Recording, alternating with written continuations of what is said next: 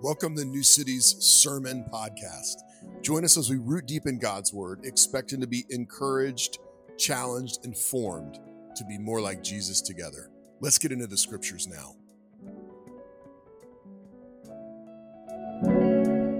We're going to continue our series in the in the book of Esther. We're part of a bigger series where we're looking at the period in the Bible called the exile, where Israel had been they've been rescued out of Egypt, brought into the promised land, and because of their disobedience and unfaithfulness, they were captured by Babylon and taken into captivity, taken into exile and then lived in Babylon.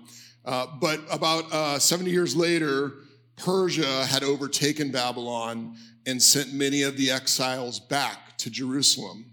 Uh, except there were many who lived in Persia still, Esther and Mordecai being included. And that's the story that we're going to be continuing today. We'll give you a little background if you missed last week, but I would encourage you to go back and listen to Esther part one as we do Esther part two today. Uh, we're going to be talking about the hand of God, Esther part two. And even when I say that phrase, the hand of God, where have you seen the hand of God in your life?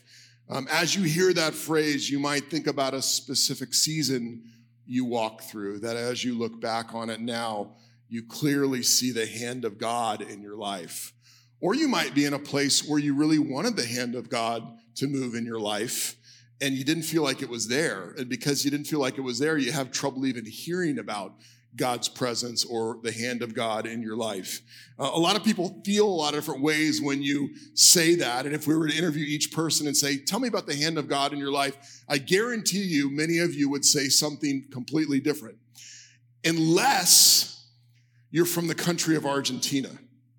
And if you're from the country of Argentina, the hand of God means something very, very specific. If you say the hand of God to an Argentinian, they will think of this the 1986 World Cup quarterfinal.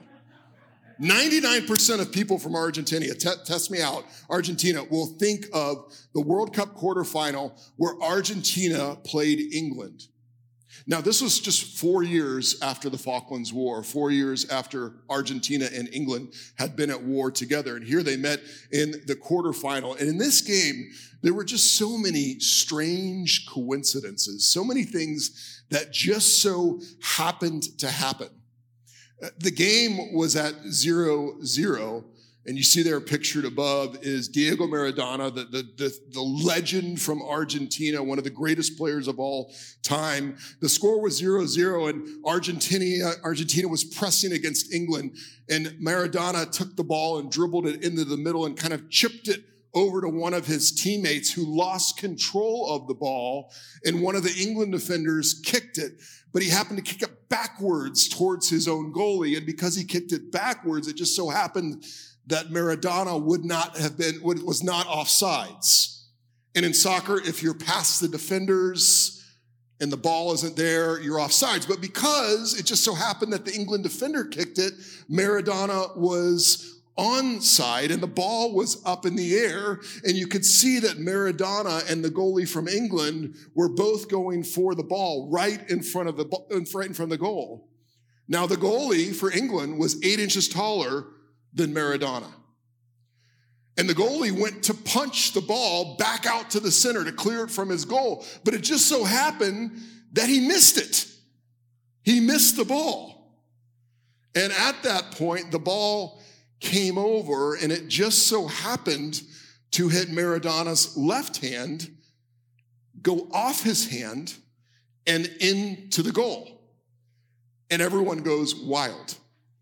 And Maradona runs around celebrating, but there's a little bit of uncertainty in his face because there's really one rule about soccer that you must know.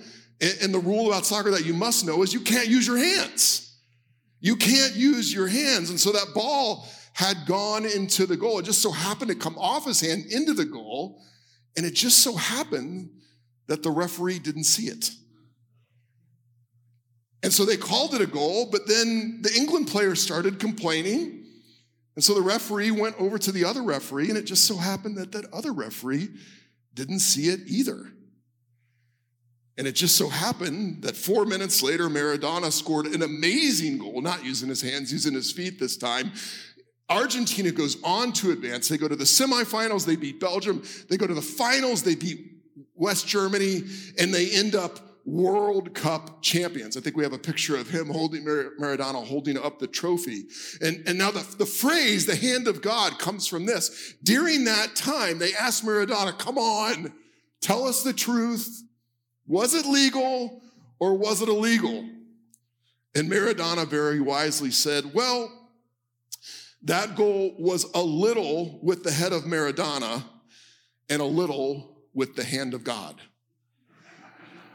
And that is why, if you use the phrase the hand of God, every Argentinian will think of the 1986 World Cup quarterfinals. But as we look at the book of Esther, and as we think about our own lives and we think about how our lives unfold and just things that are coincidences and timing that happens and things just so happen to happen. Sometimes they happen in our favor, like the goal called the hand of God, but a lot of times they, they don't happen in our favor. Sometimes things happen and it just so happens that those coincidences kind of go against us. And it, it makes us wonder at times if God's hand is real and if God's hand is present, and if God's hand is present, is it good? And if it's good, is it powerful enough to have a purpose, even when things don't go our way or things don't line up with what we want? But the book of Esther reminds us that the hand of God is dependable, that the hand of God is predictable, even, and that the hand of our God is purposeful, and therefore we can trust not the goal by Maradona, but the actual hand of God. The hand of our God. We can trust the hand of our God.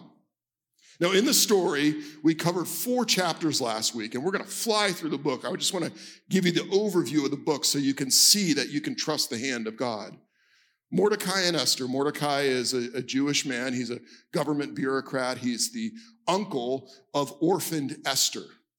And Haman does not like Mordecai because Mordecai won't bow to him. And through these series of coincidences, Esther ends up being queen to the Persian king Xerxes.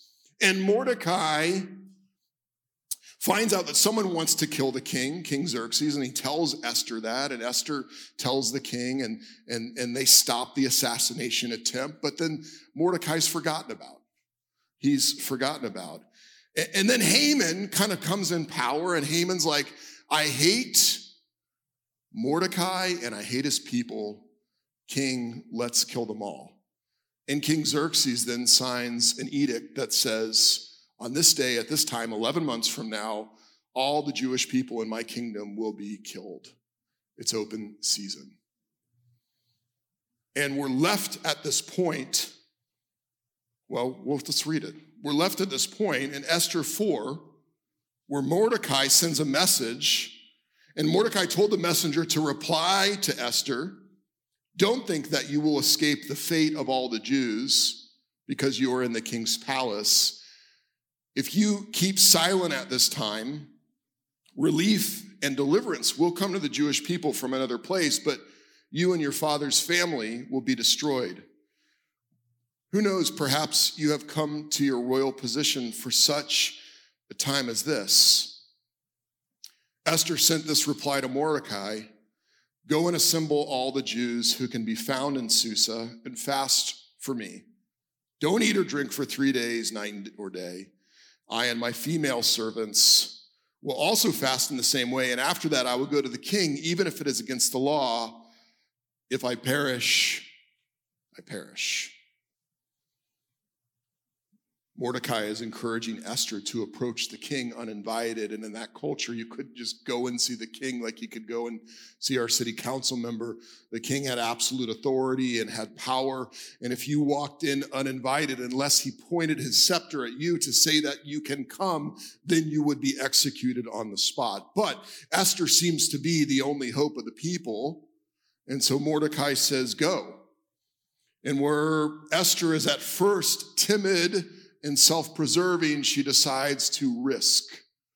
She decides to show dependence because that's all she has. She, she depends on the hand of God, which shows that she believes the hand of God is dependable. Now, now she shows us without even really saying it. She says that she's going to fast and that Mordecai and all his people should fast. And we think actually that Esther's understanding of God is like not a high level of understanding. At, at, this time, they were 100 years past when they had been in Jerusalem. And you can imagine that the Persian culture's kind of overtaken their understanding of who God is. So they might even have very Persian ideas about who God was. And, and so she doesn't even mention the word pray. She says fast. But in fasting, she knows that there is a God who is committed to her people and is dependable. And so she depends on him. Now, that's encouraging to me because if we look at Esther and we say her level of knowledge of God wasn't very high, she still knows that God is dependable, even if she doesn't fully understand who he is. That's encouraging to me because oftentimes I feel like I don't get God. But yet, God doesn't wait for me to get to a certain understanding of him before he commits to be dependable to me and to you. And if that's true, if God is dependable, then that is an invitation for us, wherever we're at in our spiritual journey, to pray to Him, but also to risk boldly. Esther makes a decision to risk boldly and obey. And I think sometimes, as we've talked about in the series multiple times, the temptation for us as modern day Christians and as people who have been uh, Americanized by our faith, we can, we can think that God's dependability means that we are saved from any risk.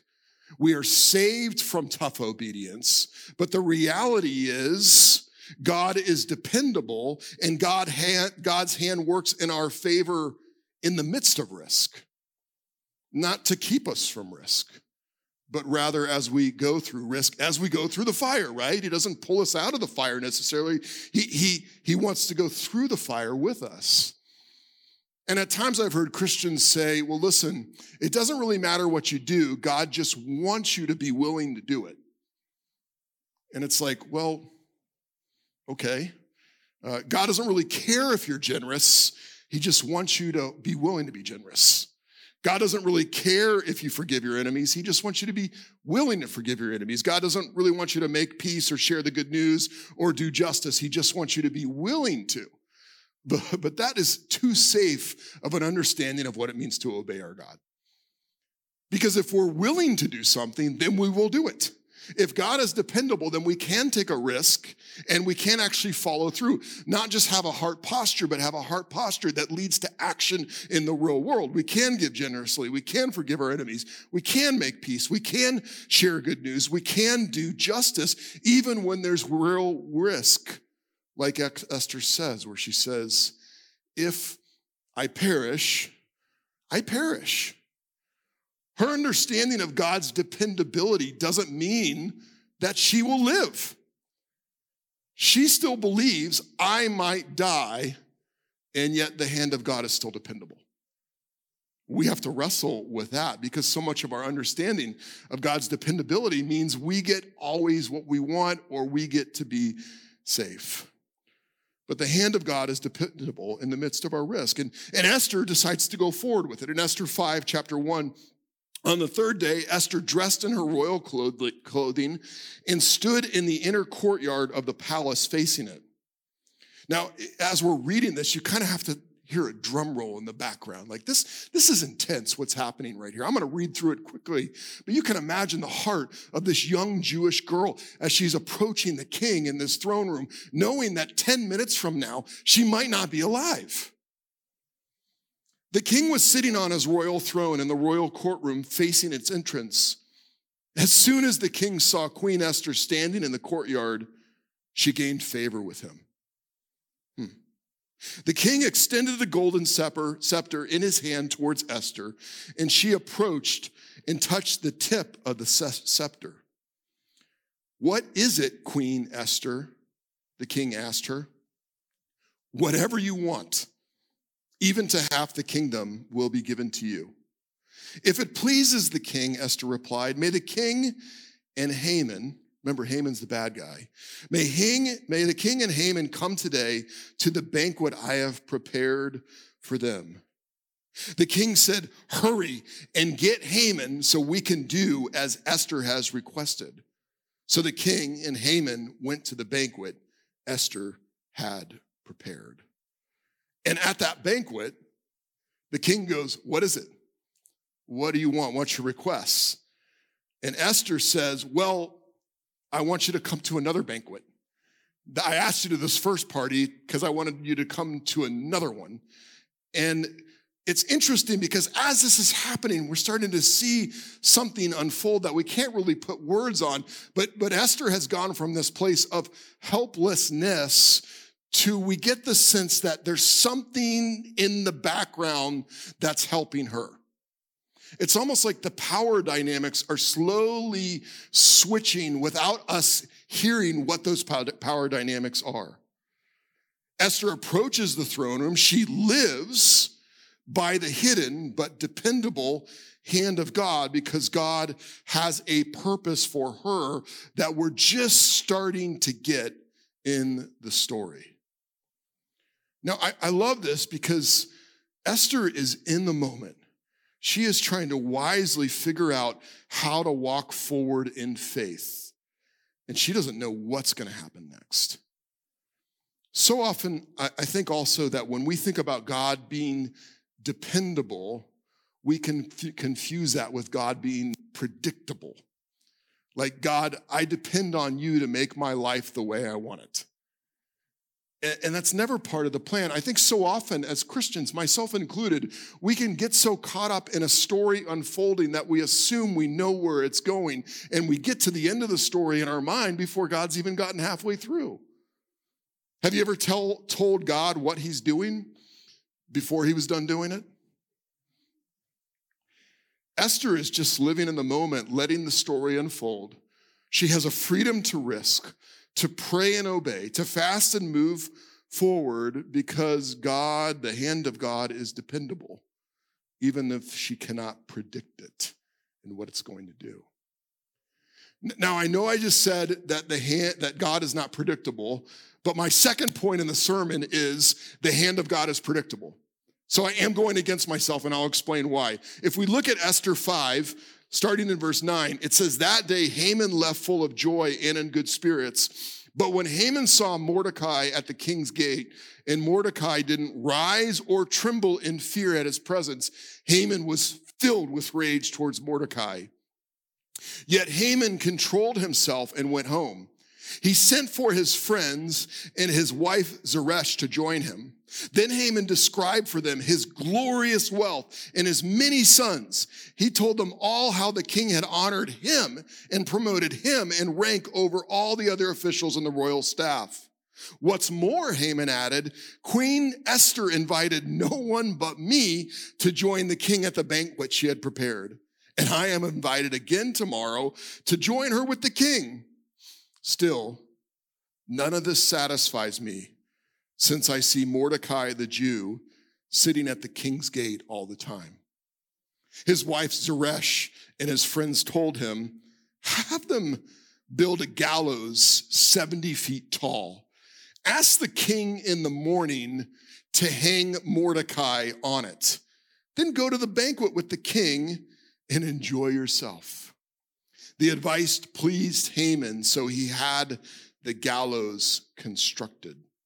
Now we get the sense again that timing is of the essence because Haman is trying to get Mordecai hung tomorrow. And yet, here's what's predictable about God. The hand is God, the hand of God is predictable against pride. Haman is a real character. He really lived, but he is also a reminder and a warning to us against pride.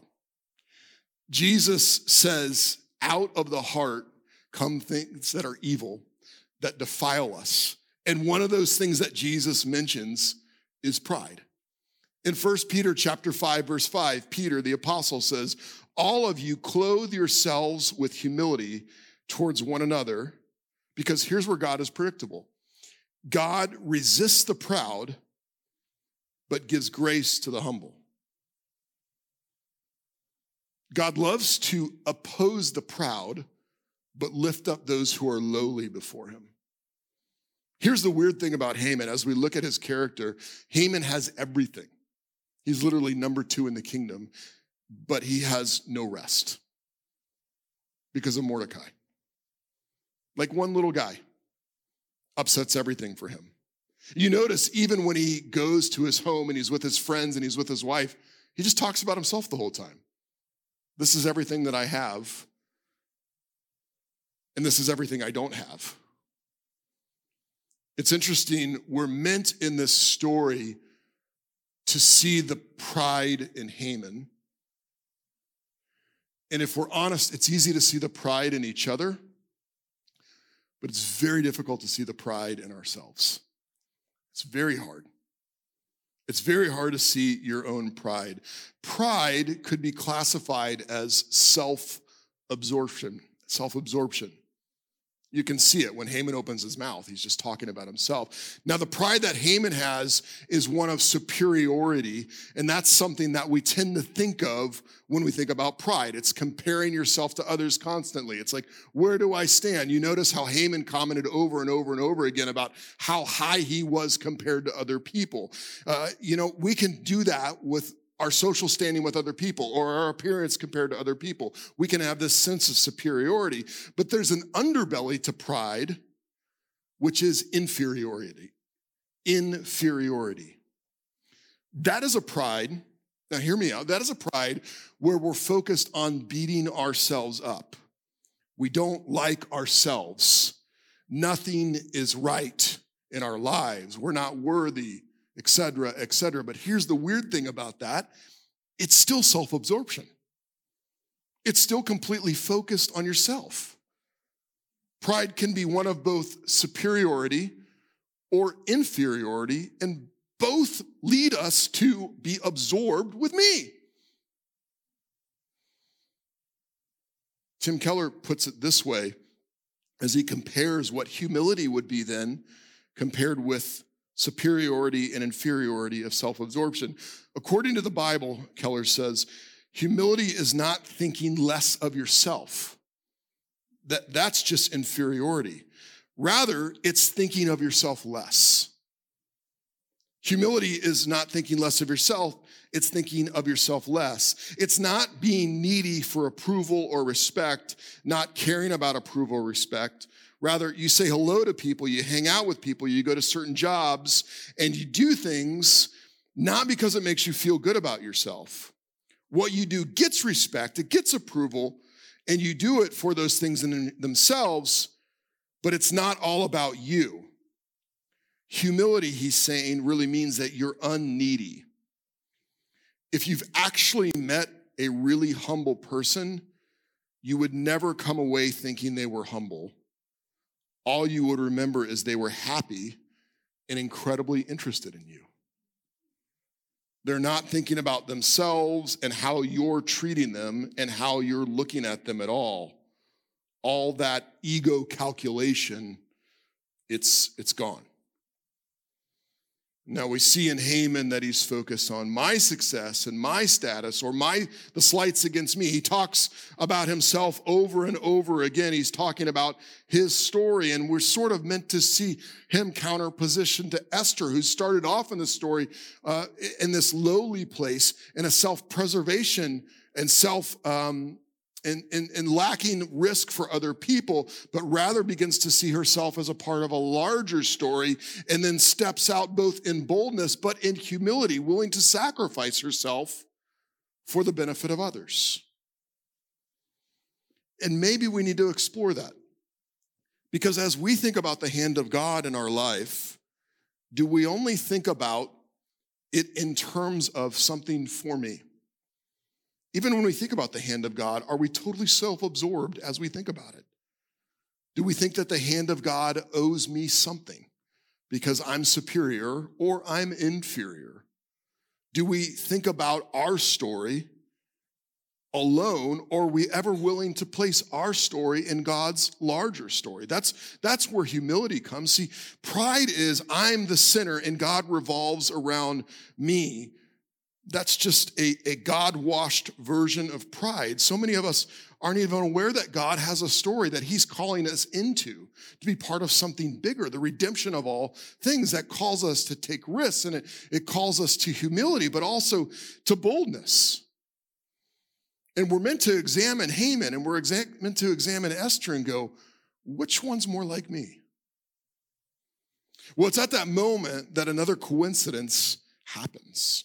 It just so happens that the night before Mordecai's supposed to be hung, he can't sleep. And so he says, Hey, uh, somebody go get me the records of the kingdom and just read to me until I can fall asleep. This is the effect of like, find the most boring book you can and just read to me until I zonk out. And someone starts reading the records, and in the records that they just so happen to choose, it's the records about Mordecai saving the king from the assassin. And he asks, Well, how, how did we how did we honor Mordecai? In that culture, loyalty was huge. So the fact that the king had not rewarded Mordecai for his loyalty, he's like, we got to do something now. Well, the next morning, Haman's running in to tell the king, hey, I want to kill Mordecai. I've got the gallows ready. And the king stops Haman and says, hey, listen, I really want to honor somebody in my kingdom. What would you do for this person that I really want to honor? And Haman goes, he's talking. And Haman lists out all these things that he wants to happen. I would give him the best clothes. I would put him on, the, on a horse and ride him around town. I would put a crown on him and have, give this guy an entourage and, and have these people stand next to him going, This is the king's guy. This is the king's guy. And the king says, Haman, that's great. That's an amazing idea. Can you go and do that for Mordecai? And you can just see Haman's jaw drop, and he's utterly humiliated. See, God is predictable. He opposes the proud, he gives grace to the humble. And Mordecai goes, and instead of killing, or sorry, Haman goes, and instead of killing Mordecai, he himself has to honor Mordecai. And he's just sunk. And then he rushes off to the banquet the second banquet with Esther. Chapter 7 Queen Esther answered to the king, she's going to tell him, If I have found favor with you, your majesty, and if the king is pleased, spare my life. This is my request. Now the king's like, what, what's going on here? What are you talking about? Spare your life? And spare my people. This is my desire, for my people and I have been sold to destruction, death, and annihilation. If we had merely been sold as male and female slaves, I would have been kept silent. Indeed, the trouble wouldn't be worth burdening the king. King Ahasuerus, that's Xerxes, spoke up and asked Queen Esther, Who is this, and where is the one who would devise such a scheme? And here's the great reversal in the story. Esther answered, the adversary and the enemy is the evil Haman. Haman stood up, terrified before the king and the queen. The king rose in anger and went from there, from where they were drinking wine, to the palace garden. Haman remained to beg Queen Esther for his life because he realized the king was planning something terrible for him. And then here's another just so happened.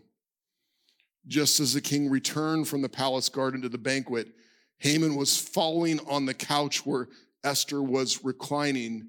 It looks to Xerxes like Haman is assaulting his wife. The king exclaimed, Would he actually violate the queen while I am in the house? As soon as the statement left the king's mouth, they, that's the king's servant, they covered Haman's face Harbona, one of the king's eunuchs, said, Hey, there's a gallows 75 feet tall that we know about at Haman's house that he made for Mordecai. Um, can we go ahead there? And the king says, Let's hang him on it. And they hanged Haman on the gallows he had prepared for Mordecai. then the king's anger subsided. Um, we see the predictability of the hand of God that he opposes the proud and gives grace to the humble. And it's, I mean, here, here's the thing this guy Haman wasn't just a bad dude. He didn't just need um, like a year of therapy. He was evil. He wanted to wipe out an entire people. And the hand of God is predictable in humbling such a prideful, evil man. But lastly, the hand of God is purposeful. We begin to start to see the coincidences that have happened throughout this story that, that Vashti just so happened to, to tell no to the king. And so she gets deposed as the queen. And then Queen Esther comes in and she wins the queenship. And then Mordecai overhears the assassin, but he gets he doesn't get rewarded. It just goes in the record book until now. And, and, and then, and then the king just so happens to return at the moment when, when it looks like Haman is trying to hurt his wife. And now, now at this moment, Haman's out. He's dead. And Mordecai's number two. Mordecai gets promoted to number two. And they, they go to the king and they say, look, you, you got to save our people. You got to revoke this law where you're going to kill all the Jews. And, a Persian king can't revoke his own law because that would mean that he was wrong. So he says, I, I can't do that, but what we can do is we can do a new edict. We can do a new law. So they do. They do a new law that says on the day that everyone's supposed to kill your people, Esther, we make a new law that says that they can assemble and form armies and defend themselves to death. So it's a law of self defense. They are allowed to take up arms against those who would take up arms against them. Anyone hostile to them, they can fight against, and they do. On that one day, 11 months after the original edict, the Jews rise up and they defend themselves because the purposeful hand of God has been working behind the scenes to rescue them.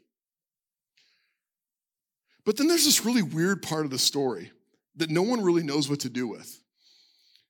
Esther goes, Hey, uh, King Xerxes, can we have one more day?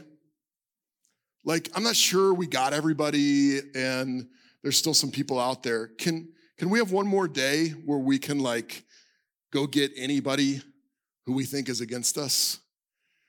And I'll tell you, theologians don't really know what to do with this. Like, they don't know if Esther's just being wise or if Esther sees an opportunity for revenge, and there's a little bit of bloodthirst in her. There's a little bit of evil in her. We're wondering if Esther has purposely gone too far. Now, here's the weird thing I can't read the story and tell you what's actually going on in Esther's head and heart. But I know that as you read the story, the question will come up for you too. Does she push it too far? Wallace P. Ben says this He says, There is sometimes a hair's breadth between justice and revenge. It's definitely right for people who have been sadly abused or who are victims of prejudice to seek justice. But that can easily become a desire for vengeance and sometimes end up unfairly hurting and victimizing others. We know that at this time, people were actually pretending to be Jews while this edict was going out so that no one would take up arms against them. And to be quite blunt, we can't really read this story and not think about what's happening in our world right now. Not think about what's happening in Israel and Palestine and Hamas, where, where people are taking up arms against each other. And I'll tell you, it's a weird time with lots of morally complex questions, like the question that I've never seen anti-Semitism as strongly portrayed as I, in my life as I have at this moment. And yet at the same time, 10,000 plus Palestinians have been killed in Gaza. And at the same time, Hamas has been exposed as using children in Gaza as human shields. All of that is true. And from the story, we see that people definitely have a right to defend themselves and protect themselves, but we're also called to forgive our enemies and make peace. And I think the author tells the story in a way that at the very end, we ask questions about what, what is justified when it comes to violence. And I'll tell you, I'm not sure I have any answers. I just have a lot of questions. And the question that comes to my mind as I read what Esther has done is how far is too far? Or even this, have we gone an inch too far when it comes to defending what is right? Now, this doesn't excuse evil, but too often you and I and people around the world are tempted to act as if they bear the hand of God. And that's troubling. It's interesting, even Diego Maradona, years later, he said this years later, the, the World Cup had been won. And he said, Now I can say what I couldn't say at the moment. What I defined at the time as the hand of God. What hand of God? It was the hand of Diego. It's like, I did it. and I think we can ask ourselves the question as we think about world events and as we think about the own pride in our heart, as we think about enemies and we think about world conflict. Um, how do we go about this in a way that doesn't go an inch too far? And I'm not sure I have an answer for that. But I think it's a question that we have to ask as people around the world are dying. But lest we despair, let us find hope. Though our hands can be stained with blood, God has purposeful hands. Xerxes forces obedience. Haman manipulates for control. But God uses people who aren't great obeyers because he's always in control. Though God is never mentioned by name in these 10 chapters, not once, his hand is always active. And it's to remind us the whole point of this book is that God is in charge, even though we don't see him. In, in fact, the end of the book sums up by saying the point of this book is really about this feast called the Feast of Purim. And Purim comes from the word pure, which means not P U R E, but P U R, a word that meant to cast lots, which is what Haman did. Haman thought everything was up to chance and that he would find the right date to do this injustice. But the Feast of Purim is that didn't win because coincidence and chance isn't what's in control of the universe, rather, it's the hand of God. And so every year after that, the Jews celebrated the Feast of Purim. That was meant to say our God's hand wins. Chance doesn't win because our God is full of purpose. And everything he does, he's in control. And that's really what the whole book of Esther is leading up to that God's hand is not absent even when we can't see him. In fact, let's have a meal every year to remind ourselves of that reality. And for you and I, even though at times we can't see the hand of God in our life and, and we wonder, is, am I out here alone? Is this fate? Is there any destiny? Where, where is God's hand? We're reminded that we too have a meal that reminds us, us of the purposeful hand of God. In fact, it reminds us of the purposeful hand of God by pointing us to the, the nail scarred hands of Jesus. That life isn't about just random coincidences and random chance, but rather the Son of God coming into this world to die for you and me. And in the same way, the Feast of Purim marks something for those who are Jewish. This meal right here, this bread and this wine marks something for you and for me. Even Jesus prayed, let this cup pass, but then ultimately submitted and obeyed and risked and said, Not my will, but yours be done. And as we take this meal, we are, we are reminded that life at times seems random, that life at times seems out of our control, that the hand of God at times seems unpredictable and hidden, but ultimately is, it is dependable and purposeful and trustworthy because the hand of God is the one who sent the Son of God to the cross. Thank you for joining with us as we rooted deep in God's Word. If you found this sermon encouraging, share it with a friend. You can learn more about New City by going to newcityhh.com or checking us out on social media by searching New City HH. We'll see you next week.